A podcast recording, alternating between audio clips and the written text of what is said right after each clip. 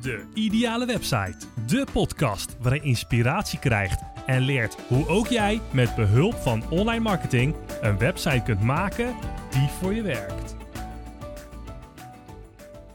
Hey, leuk dat je luistert naar alweer aflevering vier van De Ideale Website. Mijn naam is Sven Kersten en vandaag gaan we het hebben over de fundering van jouw ideale website.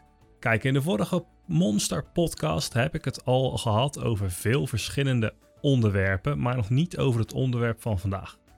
De fundering van jouw ideale website. Nou, in deze podcast gaan we het dus hebben over goede webhosting en waar je op moet letten en waarom dit zo belangrijk is. Want kijk, als jouw webhosting nu minder kost dan een kopje koffie of een biertje of een wijntje, net wat je lekker vindt, dan kun je ervan uitgaan dat je waar krijgt voor je geld. Je krijgt dan slechte service, een website die vaak offline gaat, geen backups en een hele trage website. Het, het hoeft vast niet overal zo te zijn. Het kan best zijn dat er een webhoster is die wat minder geld vraagt en toch een goede service kan vinden. Als je die gevonden hebt, laat mij het dan weten. Ik heb interesse.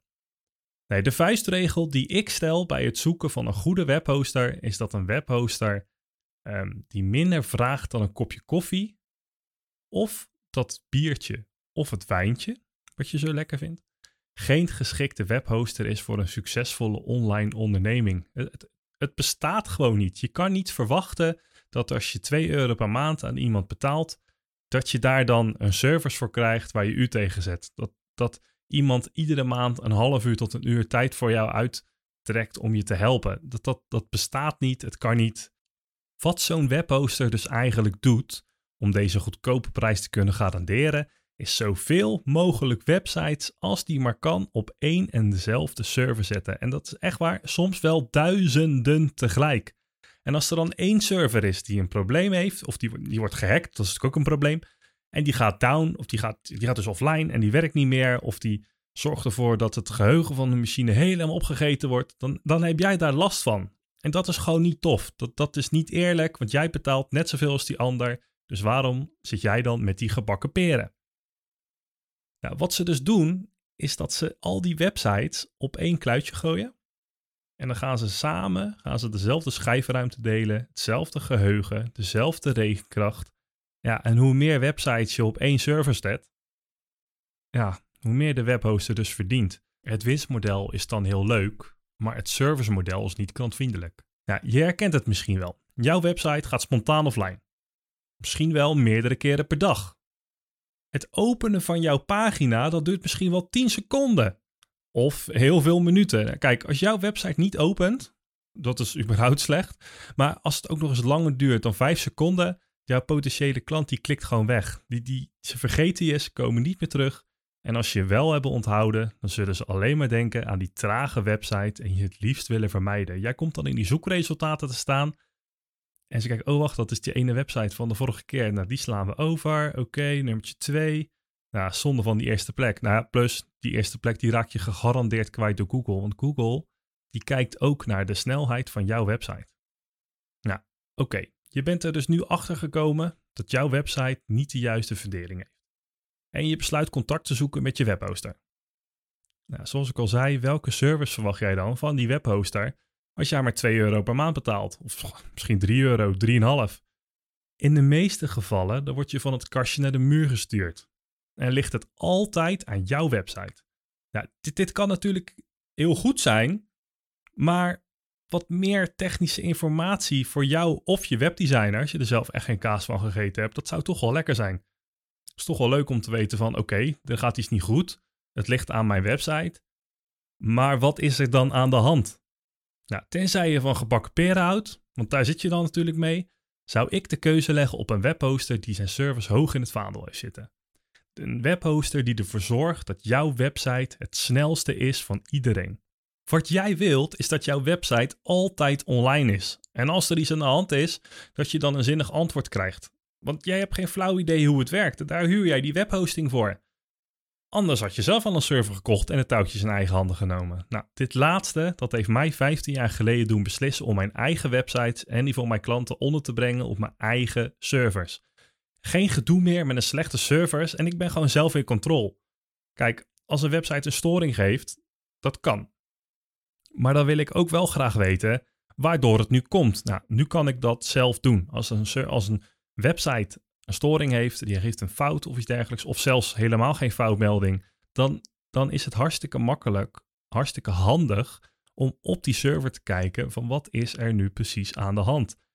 En op deze manier kan je het probleem oplossen. Nou, nu komt dat die systeembeheerde achtergrond die ik heb toch wel goed van pas. Nou, wat is er nu belangrijk bij goede webhosting? Voor het gemak ga ik er nu even vanuit dat jij een WordPress website hebt. Want meer dan vijftig procent van het hele internet dat draait op dit moment op WordPress. Wat je moet doen is kijken naar de limieten die je afneemt. Zoals uh, schijfruimte, het aantal websites, domeinnamen, uh, het aantal e-mailaccounts. En, maar als het kan, kies dan voor een pakket zonder haken en ogen. Eentje die er gewoon voor zorgt dat jouw website altijd online is zonder zorgen. Nou, je hebt al ijzersterke webhosting vanaf zes euro per maand. Ik zou er ietsje meer voor betalen als je echt geen zorgen wil. Maar vanaf zes euro per maand, ongeveer is, ja, dan heb je echt wel, uh, dan heb je in ieder geval meer zekerheid dat jouw website altijd online is, goed draait, goede service. Nou, het is duurder dan een kopje koffie. Dat klopt. Maar heb jij er wel eens over nagedacht wat het je zou kosten om jouw website weer op te knappen als gevolg van het gebruik van een goedkoop platform zonder kwaliteit en service? Jouw website is offline. Je belt je webhoster. Wat is er aan de hand, meneer de webhoster? Ik heb geen idee. Je gaat maar naar je webdesigner. Ja, je, je schiet daar niks mee op. Nou, je bent onwijs veel, veel geld kwijt aan, aan de uren van jouw webdesigner die aan het kijken is wat er aan de hand is. Ja, je schiet daar gewoon niks mee op. Nou, dan, dan betaal jij liever wat extra per maand, zodat je meer zekerheid hebt dat de boel gewoon draaiend is. Zorg er ook voor dat je niet op de grote hopen landt tussen duizenden andere websites.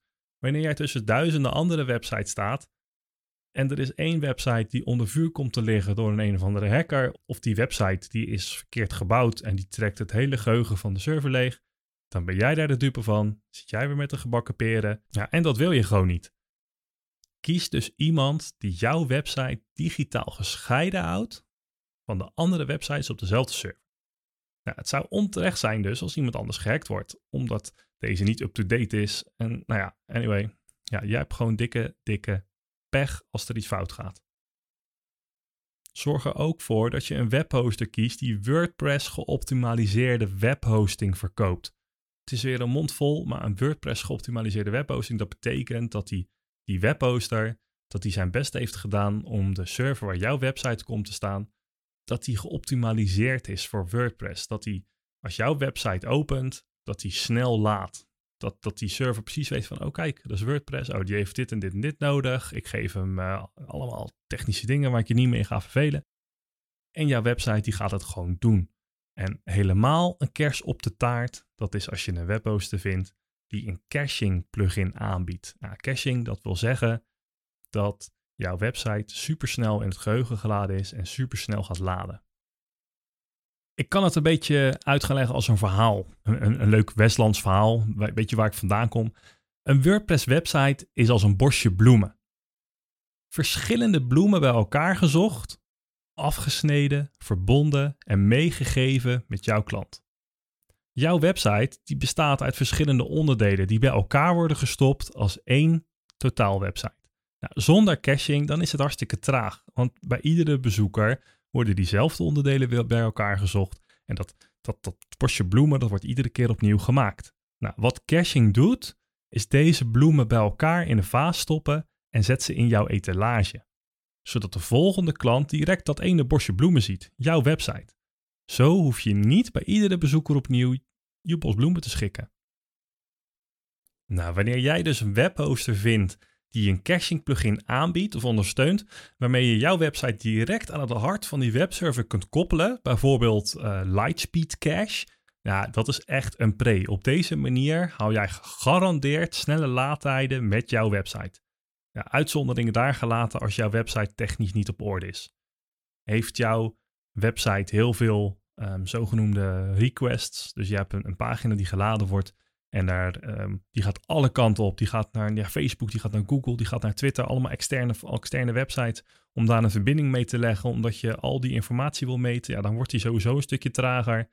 Heeft jouw website heel veel afbeeldingen. En zijn die afbeeldingen niet geoptimaliseerd.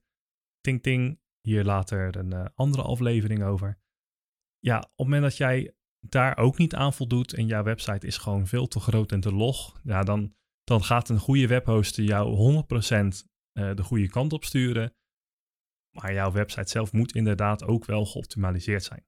Maar een webhosting met Lightspeed Cache en dat die caching gekoppeld is aan, aan de webserver met jouw website is echt helemaal top. Ja, een snelle website heb je gewoon niet. Oké, okay, nu je weet wat dus nu belangrijk is bij goede webhosting, is het nog wel het allerfijnste dat je een webhoster vindt die met je meedenkt en meezoekt naar een oplossing als jij een probleem hebt. En als je dit in combinatie met een webdesigner hebt die voor jou in overleg wil gaan met deze webhoster, dan heb je een ijzersterke combinatie. Op deze manier zorg je ervoor dat de professionals aan het werk gaan, de professionals die weten hoe jouw website werkt, hoe de webhosting werkt en dat jouw probleem wordt opgelost. Want tenslotte zijn wij als ondernemers er nou eenmaal voor om het probleem van een ander op te lossen. En niet om iemand alleen maar van het kastje naar de muur te sturen. Oké, okay, resume. Je weet nu van de nadelen van slechte webhosting. Geen of slechte servers. Met duizenden op één server, een trage website en een website die regelmatig offline gaat. Je hoeft dus ook niet te veel verwachten voor een paar euro per maand. Nou, je weet ook waar je wel op moet letten bij goede webhosting. Kijk naar de technische limieten en kies bij voorkeur iemand die je hierin adviseert als je het zelf niet weet. Webhosting zonder zorgen is het meest interessant. Kies een webhoster die WordPress geoptimaliseerde hosting aanbiedt. Een webhoster die caching aanbiedt voor WordPress. En een webhoster die met je meekijkt omdat het gewoon zo fijn is. Nou, dit was hem alweer. Dit was de vierde aflevering van De Ideale Website. Een stukje korter dan de vorige, maar ik denk dat we op deze manier een goede weg inslaan, dat ik jou de informatie kan geven die je zoekt en jou wat kan leren op het gebied van jouw ideale website. Ik wil je hartstikke bedanken voor het luisteren en je hoort mij weer in een volgende aflevering van De Ideale Website. Onwijs leuk dat je hebt geluisterd naar deze podcast. Ik zou het ook onwijs leuk vinden als je deze podcast zou willen delen op je eigen social media, zodat ook anderen wat hebben aan de kennis die ik net met je heb gedeeld. Daarnaast zou ik het ook enorm waarderen als je de tijd en moeite zou willen nemen om een review achter te laten onder deze podcast.